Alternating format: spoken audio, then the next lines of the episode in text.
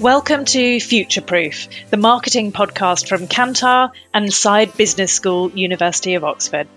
In each episode, we speak with marketing leaders and share insights to help brands and business leaders navigate the ever-changing marketing landscape and hopefully dispel some myths and misconceptions along the way.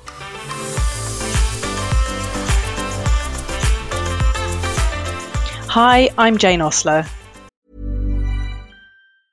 I'm Sandra, and I'm just the professional your small business was looking for. But you didn't hire me because you didn't use LinkedIn Jobs. LinkedIn has professionals you can't find anywhere else, including those who aren't actively looking for a new job, but might be open to the perfect role, like me. In a given month, over seventy percent of LinkedIn users don't visit other leading job sites. So if you're not looking on LinkedIn, you'll miss out on great candidates, like Sandra. Start hiring professionals like a professional. Post your free job on linkedin dot com slash people today. Hey, I'm Ryan Reynolds. At Mint Mobile, we like to do the opposite of what Big Wireless does. They charge you a lot, we charge you a little. So naturally, when they announced they'd be raising their prices due to inflation, we decided to deflate our prices due to not hating you.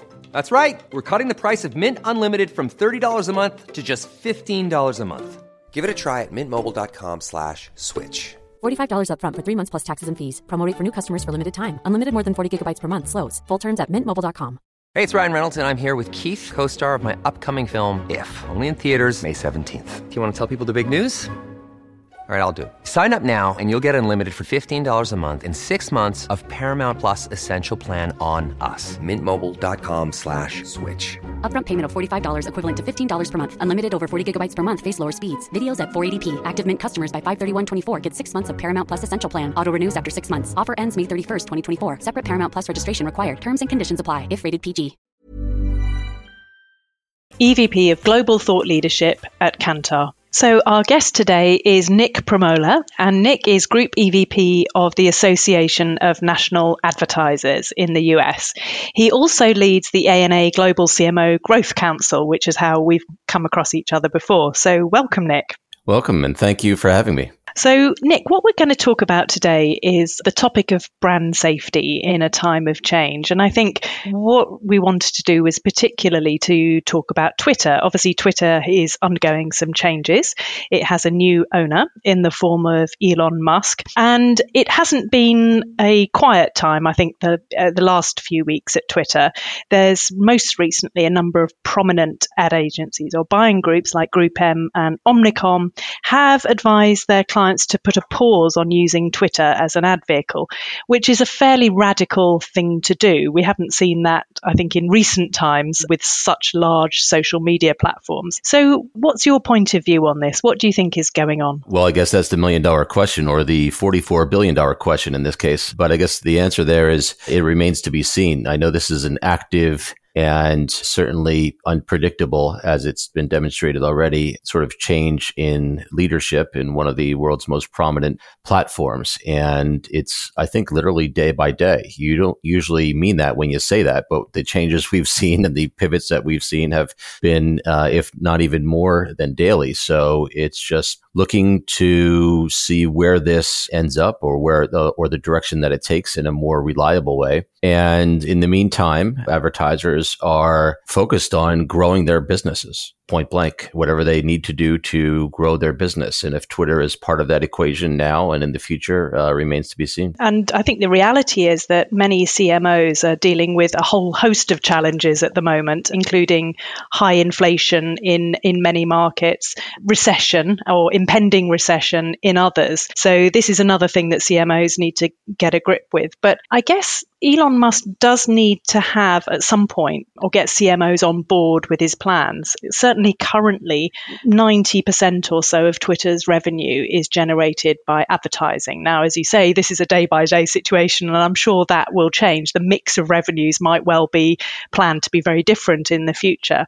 But what do you think that Musk needs to do to win back the trust of C M Os? Well, it's not altogether clear whether he's lost it or not. That's really a, a person-to-person, brand-to-brand sort of situation, and it continues to evolve in terms of the overall trust. But I'll tell you, and you just mentioned it, I spent recently two days at our Global C M O Growth Council Summit with over one hundred fifty C M Os talking about the issues that matter most to them for the coming year. And the word Twitter was not mentioned once during our discussions over a two-day period, except for conversations around the receptions, casual conversations, uh, you know, at dinner. They did not come up as one of the top five, top ten, top any areas that mattered in terms of what they need to focus on to drive growth for their organizations. You know what did? All of what you just described, the recession. By the way, there's a war still raging in Ukraine. There's political divisiveness. Um, and and still within the entirety of the media ecosystem that we need to operate in, there are a ton of inefficiencies that, you know, by the way, have existed for years now that we've continued to allow to exist. And, you know, we've made some progress in these areas, but we've not, we've not solved them. So I think with respect to Twitter, and obviously I'm not going to speak for or to Elon in this in this particular case, but as the leader of that organization, I think what that organization needs to do is is to, I was about to say simply, but apparently it's not simply at all, is get back to the promises and commitments that they have made as an organization to the Global Alliance for Responsible Media, which is led by the W F A, the World Federation of Advertisers, otherwise known as GARM, and their commitments to brand safety and suitability are paramount, just as a as a starting point. Okay, so Nick, tell me more about the W F A and what they think. Well, I think to get back to what can Twitter do to sort of regain the trust, you know, like I said, I'm not sure that the trust in the institution is altogether gone. It's they're undergoing the change as they feel that they need to as a private organization. And so what we're focused on at the A N A as part of the alliance, uh, the Global Alliance for Responsible Media that is led by the, the World Federation of Advertisers, which includes all of the major players and stakeholders in the ecosystem that have anything to do with brand safety, brand suitability on the media platforms. And it's been years in the making. And Twitter has been uh, one of the lead voices and partners along the journey. And it's simply a matter of Uh, recommitting to or demonstrating the continued commitment to those principles that have been laid out for brand safety and suitability by the alliance. It wasn't that the alliance, you know, created and dictated these to platforms and like a do this or else. These have been worked on by a team incredibly diligently over the past several years. And, you know, there's been a lot of thoughtfulness and iterations that have gone into these. And so demonstrating that continued commitment is only natural. It's the only reasonable, you know, real action to uh, to even get started once again in a uh, in, in any sense of normalcy. But if this has to be almost like a hygiene factor for the sort of digital ad ecosystem and all the players within it, uh, a fundamental requirement is that you have people that can run security, privacy, trust, content moderation. So do we think maybe this is a blip and all of that will come back into place again fairly soon as the platform evolves and the strategy becomes clearer? I mean, you just nailed it right there. As the platform evolves and the strategy becomes clearer, it's not up to us or anyone in the association, you know, or anyone other than the leadership at Twitter to determine how Twitter does business. If they're able to perform at the levels that have been agreed to with twenty percent, fifty percent less staff or personnel or in a different way, in a more innovative way, then that's great for them. What our concern is and continues to be is the commitment to and the demonstration of accountability with respect to the principles that have been agreed to so carefully amongst the group. So we did a piece of research this year called Media Reactions, which looks into uh, media channels and media brands and what consumers think about the advertising on those brands. Twitter was actually last year in the top five amongst consumers, but this year actually fell out of the top five. And one of the things that consumers say about Twitter is that there's excessive targeting. And, you know, one of the recommendations that we think they should do is to focus a bit more on innovation, innovation of ad formats, because obviously a lot of platforms have to do this. This is their bread and butter existence. So do you think there's going to be more competition in twenty twenty-three for innovation in ad formats amongst the different platforms, given that it's something that they all need to focus on all the time? Yeah, and I think there's a couple of things happening, right? So there's the pressure economically for organizations, companies, societies in this case that we're facing that we're, you know, many say we're into the recession already, but no one's really saying it's it's going to get better before it gets worse. And and so the pressures on businesses to drive growth, those platforms and media outlets who are going to win, so to speak, are the ones who can help advertisers demonstrate that leveraging their platforms helps them drive business growth in a way that ideally has a positive impact on society, meaning creates real value for the people that they serve, and not in a divisive way, not in a controversial way. It, it's more about helping organizations innovate by creating more value for their consumers. And frankly, innovation in this case ought to mean, and I know most C M Os look at this in this way, which is innovating to create new markets or incremental markets that'll help them drive growth, that'll help them serve constituents and, and consumers that they aren't already serving. Um, that's how you really grow through these times that we're facing. And so the more Twitter or frankly anyone can help C M Os in that vein is is really what's paramount here. So let's come back to the inflation and, and recession debate and what C M Os' primary concerns are. Obviously, some C M Os are taking different kinds of approaches. Some are cutting budgets, which we know isn't necessarily a good idea to maintain your brand salience. Uh, we also know that other C M Os are maintaining their budgets. And so every dollar spent has to prove its effectiveness in a, in a difficult environment. How do you think that C M Os are looking at the media investment environment overall? Do you see a continued shift to digital as we see in our research? And how are they accounting for it internally? What are the pressures that exist on C M Os to prove what they're doing to their organizations? Yeah, that, that, I like the question because we've heard that there are budget cuts, of course, and uh, budget shifts, but no one has said that they are cutting growth. So everyone, no matter what their budget is, is expected to help the company drive more growth through more innovative ways. And the more... Hey, I'm Ryan Reynolds. At Mint Mobile, we like to do the opposite of what Big Wireless does. They charge you a lot. We charge you a little. So naturally, when they announced they'd be raising their prices due to inflation, we decided to deflate our prices due to not hating you. That's right. We're cutting the price of Mint Unlimited from thirty dollars a month to just fifteen dollars a month. Give it a try at mintmobile.com slash switch. forty-five dollars up front for three months plus taxes and fees. Promo rate for new customers for limited time. Unlimited more than forty gigabytes per month slows. Full terms at mint mobile dot com. Hey, it's Ryan Reynolds, and I'm here with Keith, co-star of my upcoming film, If, only in theaters May seventeenth. Do you want to tell people the big news? All right, I'll do it. Sign up now and you'll get unlimited for fifteen dollars a month and six months of Paramount Plus Essential Plan on us. Mint Mobile dot com slash switch. Upfront payment of forty-five dollars equivalent to fifteen dollars per month. Unlimited over forty gigabytes per month. Face lower speeds. Videos at four eighty p. Active Mint customers by five thirty-one twenty-four get six months of Paramount Plus Essential Plan. Auto renews after six months. Offer ends May thirty-first, twenty twenty-four. Separate Paramount Plus registration required. Terms and conditions apply if rated P G.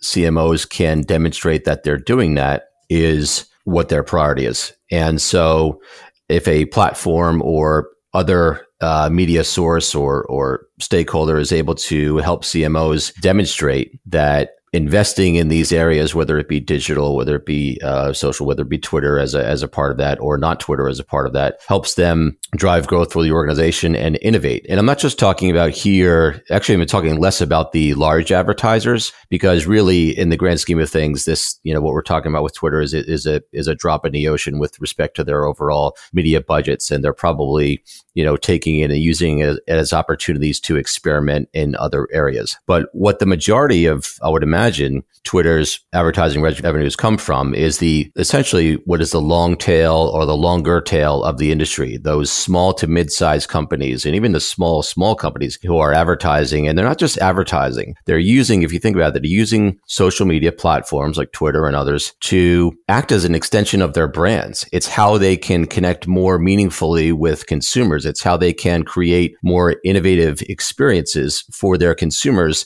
that are extensions of their brand's experience. And so if that option, you know, is taken away, or they're not, they're not, they don't feel safe in that option any longer, that's a real hit to the business. And so, you know, you have to look at other ways to innovate, and not all those ways are available for those smaller organizations who have grown and enjoyed the growth through the innovative experiences, the, in the innovative uh, value that comes with the communities and the voice that they're given on these platforms.